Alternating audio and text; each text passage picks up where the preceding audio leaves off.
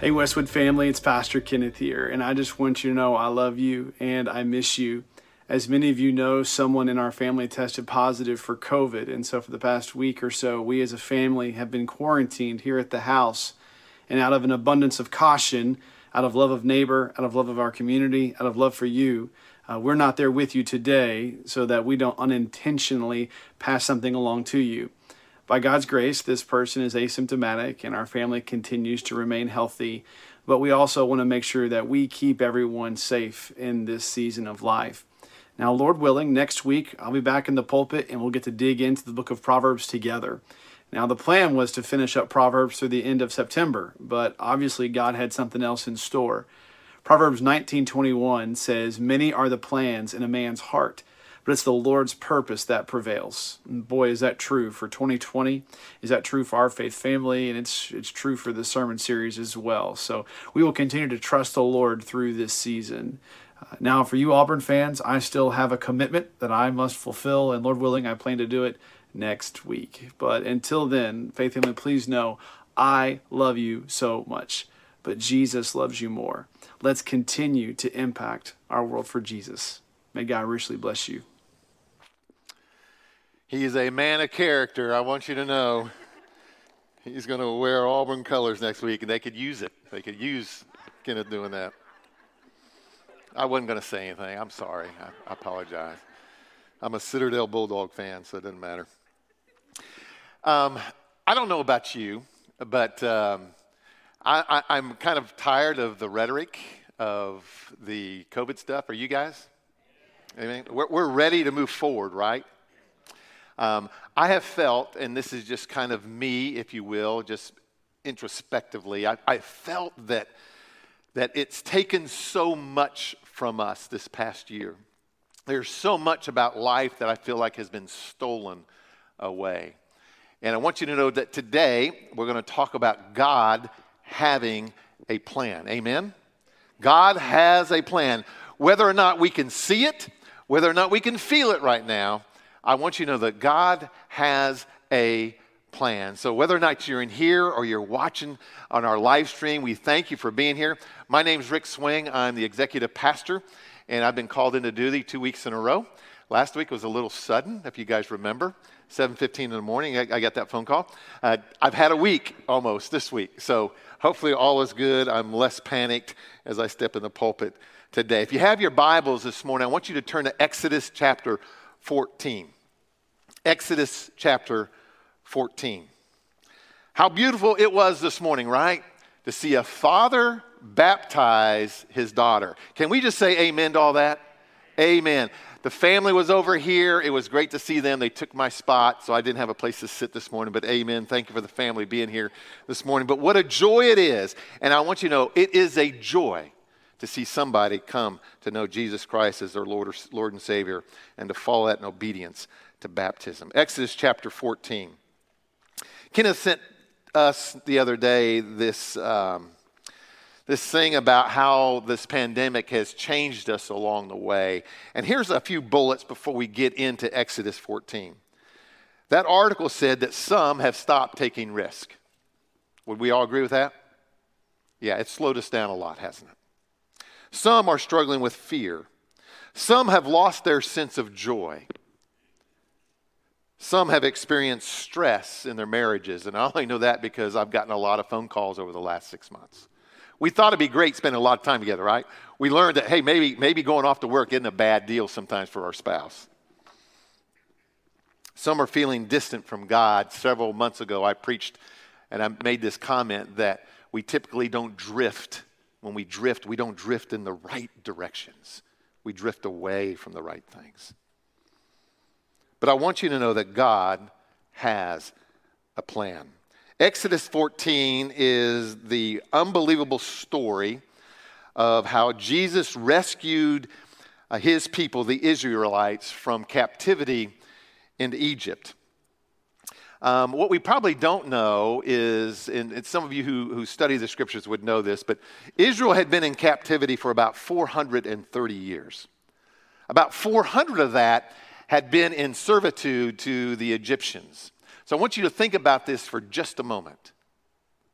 some, let's say there's 40 years to a generation. So some 10 generations have come and gone, and all they have known in those 10 generations. So these would be stories that they would pass on from generation to generation to generation.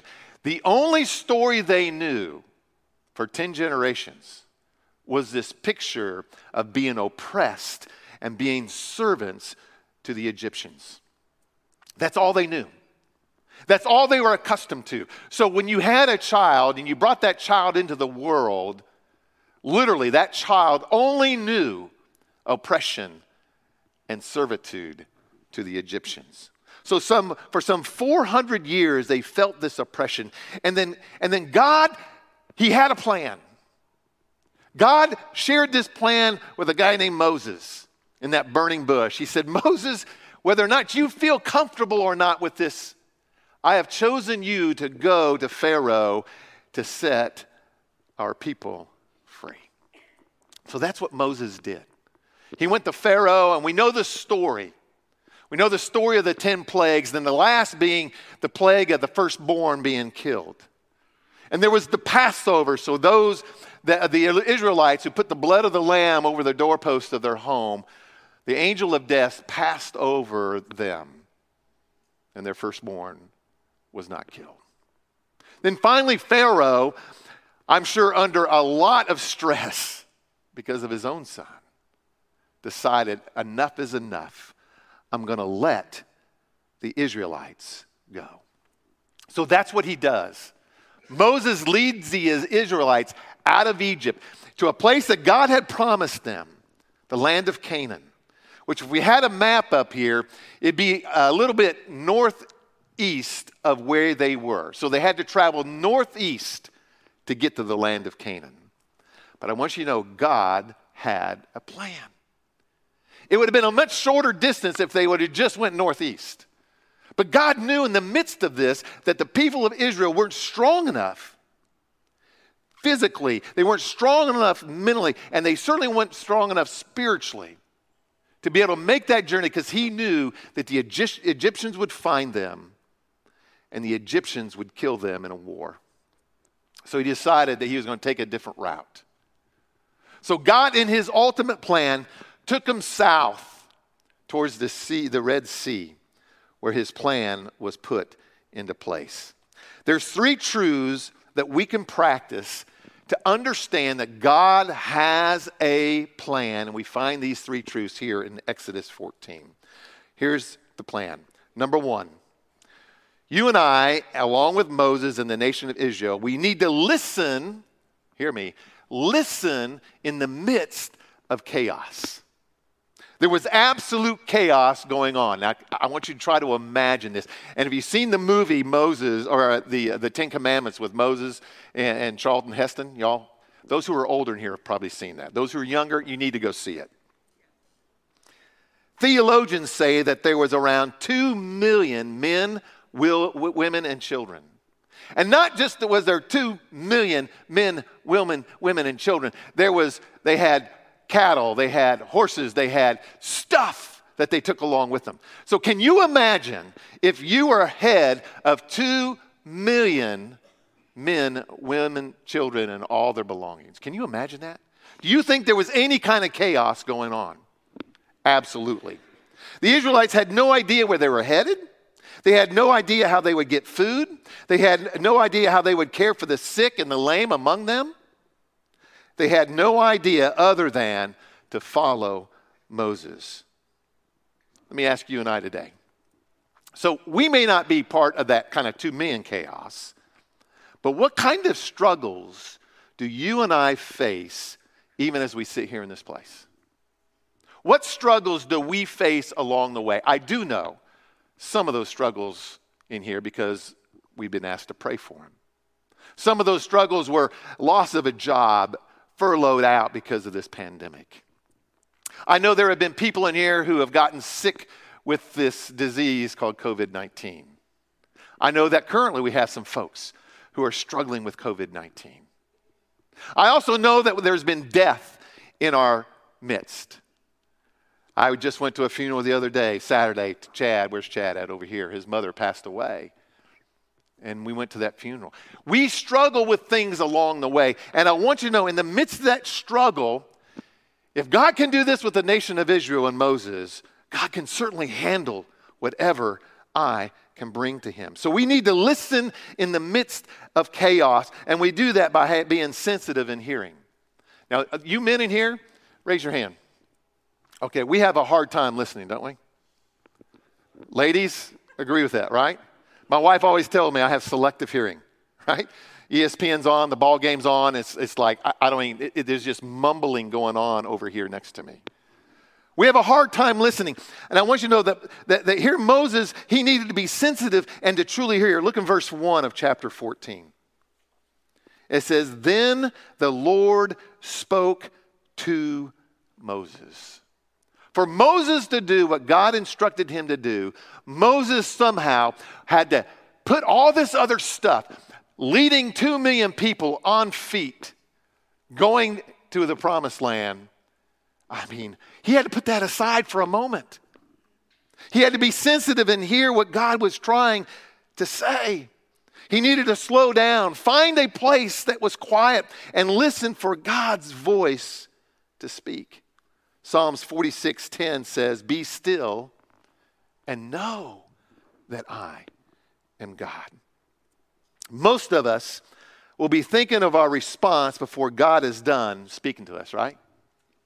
So God pricks your heart and he's sharing things through the Holy Spirit or maybe through the Word of God and says, "This is what you need in life." And what we do is sometimes we say, "Here's all the reasons I can't do that, Lord. Here's all the reasons why I cannot do what you're asking me to do." And I can imagine Moses. I mean, he did the same thing, right? When God told him to go see Pharaoh, Moses going, "You want me? Me? Of all people? What am I going to say?" And literally God says, "This is what I'm going to tell you to say to Pharaoh. Tell him I am who I am. That's all you got to say. I am."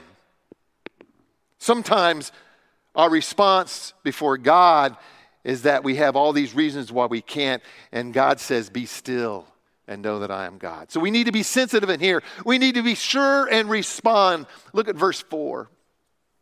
God told Moses in verse 4, he says, "I will harden Pharaoh's heart so that he will pursue me. Then I will receive glory by means of Pharaoh and all his army, and the Egyptians will know that I am Yahweh," literally, the one true God. So the Israelites did this. You know, once we know this is God's voice, once we know maybe through the scriptures or God uses some form to let us know what should be next, the question is, do we respond? Do we respond? Because I want you to know, in the midst of this, God had a plan. He had a plan to deliver Israel and to make his mark. So we need to be sensitive when we try to listen and hear. We need to be sure and respond. And then listen, don't get in the way of it. I am so guilty of this. Look in verses 13 and 14. It says, "But Moses said to the people, 'Don't be afraid. Stand firm and see the deliverance the Lord will bring you today. The Egyptians will see today. You will never see again.'" These Egyptians that are going to come after you, those that you see, you'll never see them again. "The Lord will fight for you," he says. "You need only to be still." In other words, let me do what I can do. Let me do the things that I can do as God. And don't get in the way of that. Be still. Don't try to interject what you think can happen. Maybe through your experiences or maybe through how smart you are. God says, "No, Rick. When I begin to work, I want you to be still and don't get in the way." See, they were afraid. Because here is Moses. He led them out. And they were happy for a while. And then all of a sudden, in the distance, and God had a plan, right? God had a plan. He wanted to confuse them, the Egyptians. He wanted them to think that they were stuck and they had no place to go, that they were wandering around during these early stages. God had a plan. And here's the Israelites. They see these armies and their chariots coming. And they begin to complain. "What? You brought us out here to die?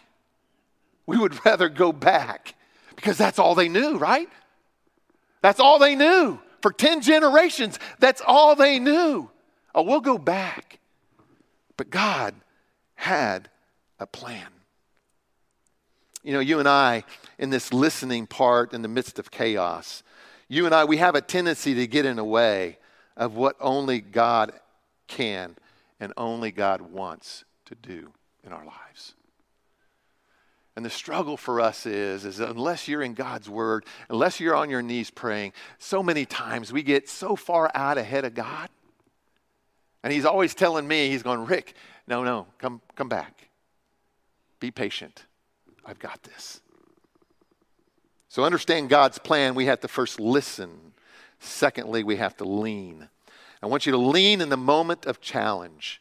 Look in verse 15. It says, then the Lord said to Moses, why are you crying out to me? Tell the Israelites to move on. In other words, I've already told you what to do. So why you continue to cry out to me for help? Proverbs 3:5 says this, trust in the Lord with all your heart and lean not on your own understanding. Trust in him. Don't lean on your own understanding in the process. Moses, I know you're struggling. I know this is difficult. I know you got a bunch of people who just want to complain the whole time. But he says, listen, I want you to trust me in the midst of this. I want you to lean upon me in the midst of this. When we lean, there's three things I want us to lean on. I want you to lean on the Savior. Peter writes in 1 Peter 5, he says, cast all your anxiety on him because he cares for you. Jesus said, and I love this verse because it was my dad's favorite verse. He says, probably because of us kids in the home, he says, come to me, all who are weary and heavy laden. He says, and I will give you rest. Come to me. With all your burdens, all the things that you carry along the way, and Jesus says, I will give you rest. This world won't give you rest. Your boss won't give you rest. Your home won't give you rest. You come to me, and Jesus says, I will give you rest. We lean upon the Savior. We also need to lean on the Scriptures. We all know this verse, but I'm going to read it. 2 Timothy 3:16 says, all Scripture is God-breathed and is useful for teaching, for rebuking, for correcting and training in righteousness, so that the man of God may be thoroughly equipped for every good work. That word thoroughly in the Greek literally means completely or perfectly. So that the man of God is perfectly equipped for every good work. That's what this does. That's what this does. And so many times it lays, and I've seen it many times, full of dust, because I go to wash my car all the time because I got one of those little stickers, you know, up there, and I pay a monthly fee. So every day I'm taking my car through the car wash. And I'll see people all the time, and there's a Bible in their car, and where is it sitting? In the very back, right? And it's faded, and it's full of dust. It's probably been sitting there for years. This Word of God, this is our roadmap. This will equip me. It says this Word of God here will perfectly and completely equip me for everything that God has in store for me. That's what it will do. And it will do it for you. James writes, don't just read it, do it. He says, do not merely listen to the Word and so deceive yourselves. He says, do what it says. So we lean on the Savior, we lean on the Scriptures, and we lean on the saved. That's this. 1 Corinthians 12 speaks of this as the body. It says the body, which are Christians, is a unit. Though it was made up of many parts, and though all its parts are many, they form one body. If one part suffers, every part suffers with it. If one part is honored, every part rejoices with it. I know it sounds simple. But usually we only lean when we have exhausted all the other options in our life, right? We don't start leaning on the Savior. We don't start leaning on the Scriptures. We don't start leaning on the saved sometimes until all of the options are exhausted. And then our back is against the wall. And we have no other place to turn Accept those places. When my grandmother passed away years ago, Grandma Von Tobel, I'll never forget the feeling of a chapel full of family. So there's probably 200 to 300 family in this little town called Francisville, Indiana. I guarantee you there was more people in that chapel that day than in any other place in that town on that day. I'll never forget the feeling of my dad leading worship that day at my grandmother's funeral. And they sang the song, "When We All Get to Heaven." Y'all remember that? When we all get to heaven. And there was harmony within the place because they were all farmers. And they all grew up without TV and radio and stuff like that. So what did they do for entertainment? They would get together and they would sing. And it was the most beautiful chorus. There was harmony throughout that place. And my first gut feeling was, how precious is this, that the body of Christ comes together to encourage and support. I mentioned Chad's mother passing away Saturday, and it was great to see family and friends who were there to support along the way. Lean upon the saved. Lean upon the scriptures and lean upon the Savior. That's what we should do in the moment of challenge. And that's exactly what happened when Moses was meeting this challenge. He leaned on all of that. So we listen and we lean. And then thirdly, we learn in the message of champions. Look in chapter 14, verse 30 and 31. That day, the Lord saved Israel from the hands of the Egyptians, and Israel saw the Egyptians lying dead on the shore. And when the Israelites saw the great power the Lord displayed against the Egyptians, the people feared the Lord and put their trust in him and in Moses, his servant. There was a message that was brought forth because Moses was a champion of God. He was a champion. If you want to know who some of those champions are, you can go to Hebrews chapter 11, and it's the kind of who's who, the Hall of Fame of these champions. Champions of God always expect God, listen, to work. Y'all hear that? A true champion of God is one who expects God to work. And if you go through that who's who of whose champions are in Hebrews chapter 11, you'll see names like Abraham and Moses and Joseph. You'll see these people who walked with God along the way. And God credited them to them as champions. And their message was clear. If you serve him, that's all you need is to serve him. They expected God to work. And here's Moses, and God instructed Moses in verses 21 and 22, and let me read that. Then Moses stretched out his hand over the sea, and the Lord drove the sea back with a powerful east wind all that night and turned the sea into dry land. So the waters were divided. And the Israelites went through the sea on dry ground with the waters like a wall to them on the right and on the left. God was going to work. Moses expected it because he was a champion. God did what he said he would do. And by the way, God always will. He always will. Proverbs 3:6 says, in all your ways acknowledge him, and he will make your paths straight. So we expect God to work. That's what a champion of God does. And a champion of God also expects God, listen, to win. I'm a dried up old athlete who still thinks I can beat anybody in horse. It's not true, but it's the way I think. And there's something about great athletes. They expect to win. That doesn't mean they win all the time, but the great ones expect to.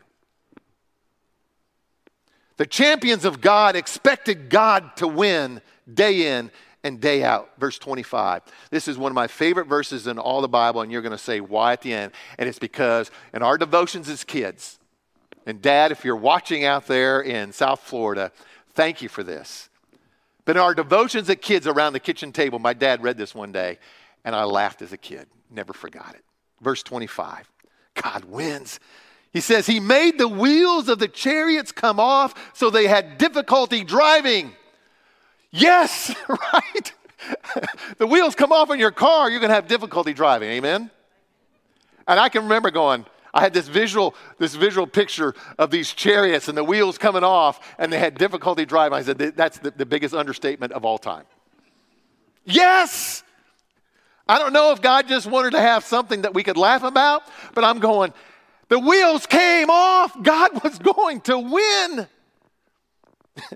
And the Egyptians said, I love this, let's get away from the Israelites. The Lord is fighting for them against Egypt. Yeah? Amen. Wheels are falling off. Chariots are blowing up. God is working for them. We need to get out of here. Expect God to win. Because at the end of verse 28, it says, not one of them, meaning the Egyptians, not one of them. These are the best of the best of the best that Pharaoh had in his army. Not one of them survived. Not one. Do we expect God to win? Let's all be reminded of the fact that Paul wrote these words. If God is for us, who can be against us? Because God has a plan. David understood that plan when he fought who? Goliath, right? David knew God had a plan. There was no reason for him to win. God had a plan. Shadrach, Meshach, and Abednego understood that standing in that fiery furnace that God had a plan, that God was going to win. Daniel understood that in the lion's den, facing this lion, Daniel knew God had a plan. Samson understood that leaning against those pillars in the Philistines' temple, that God had a plan. Joseph understood that being sold into slavery by his brothers, God had a plan. Abraham understood that when he heard the ram in the thicket, God had a plan. Jonah, in the belly of a fish, understood that God had a plan when he was given a second chance. Mary understood that when she gave birth to Jesus, that God has a plan. And Jesus understood that on his way to Calvary. God not only had a plan, God was going to win. And we as Christians should understand that, because on the third day, y'all, on that third day, as promised, God had a plan to raise his son from that grave so that victory over death would be given to all who would believe. See, God wins, y'all. And champions of God expect God to win. Paul writes in 2 Timothy, I have fought the good fight. I have kept the faith. I have finished this race, because God wins. Luke 24 says, Jesus speaks to his disciples after his resurrection, saying this, this is what is written, the Christ will suffer and rise from the dead on the third day, and repentance and forgiveness of sins will be preached in his name to all nations, beginning in Jerusalem. God wins. When my grandmother took her last breath, she knew God had won. She knew it. Because a champion of God expects God to win. So, Rick, what does all this mean? Here's my impact point. No matter what, and I mean no matter what, and I know we all face different things in life. My family, Linda's family, she's facing a bunch of stuff. I have a mother-in-law who's facing dementia and Alzheimer's. We have other things going on. Listen, I know we all have stuff. We all do. But no matter what, I want you to know that God has a plan. And God always, listen, he always wins. Always. Jesus states this in John 16, verse 33, and then I'm done and I'm going to pray. He said, I have told you these things so that in me, only in me, you may have peace.